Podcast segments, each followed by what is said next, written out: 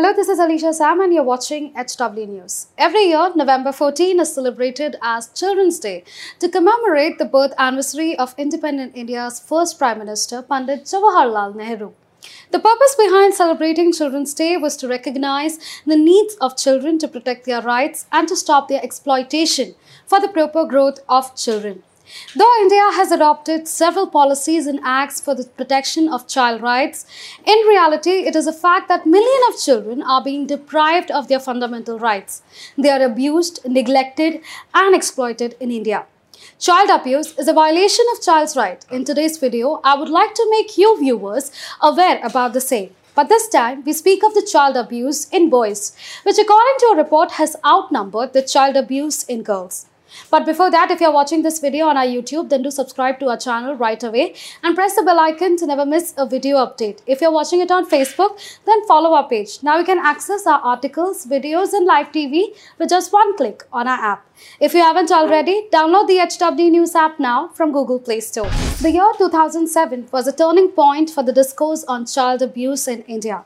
Contrary to the prevalent belief that only girls and women are sexually abused, a report published by the Ministry of Women and Child Development found that not only are boys abused sexually, but they outnumbered girls.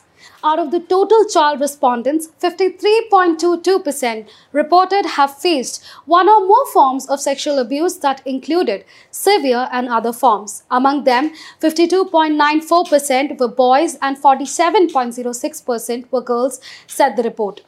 Although reporting of occurrence is generally thought to be fewer than the actual number of instances, because sexual abuse and sex in general remains a taboo subject in India, the reporting of abuse of boys is thought to be much lower. Sexual abuse of young boys remains not just a socially neglected topic, but it is even covered by the ambit of rape laws in India, which only considers acts of rape committed against women as a rape. This lacuna was filled to some extent in twenty twelve when the Protection of Children from Sexual Offences POCSO Act came into force, which addressed the abuse of boys and made it a gender-neutral offence.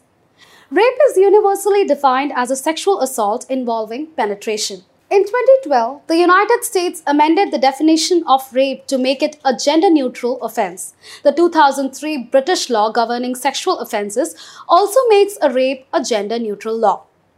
Indian law, however, continues to maintain rape as a gendered offense, one that's perpetrated by male against a female. Section three seventy-five of the Indian Penal Code states that a man commits rape when he penetrates a woman, including orally, digitally, by hands, and any foreign object. If a man is subjected to the same, the alleged perpetrator cannot be charged with I P C Section three seventy-five of the gendered definition. POCSO Act addressed this critical gap in the law with respect to children. Section three of POCSO covers penetrative sexual assault, rape, and Section four lays out the punishment for the same, which is at par with the punishment for rape laid out in I P C Section three seventy-six. Under POCSO Section four, a convict of penetrative sexual assault will be punished for at least ten years extendable to life imprisonment, and a convict who wronged a child under sixteen years of age will be punished for at least twenty years extendable to life imprisonment, which shall mean imprisonment for the remainder of natural life of that person. In October, a ten-year-old boy who had been sexually molested by three other kids, one of whom was a relative, passed away in a hospital in Delhi. According to reports, the boy was allegedly assaulted on September eighteenth, but it wasn't until September twenty-second that he was taken to a hospital, and it wasn't until September twenty-fourth that his family, following extensive counselling and the Delhi Commission of Women intervention at the mother of the child's request, provided a statement to the police. The mother told the media that her son lied about his injuries for days and only narrated when she pushed him after he fell sick. She said that he told her that he was sodomized, tortured with bricks and rods, and that they even inserted a rod into his private parts. She added that he was scared to tell the truth. She wondered why the accused did what they did to her son, was cordial with all of them.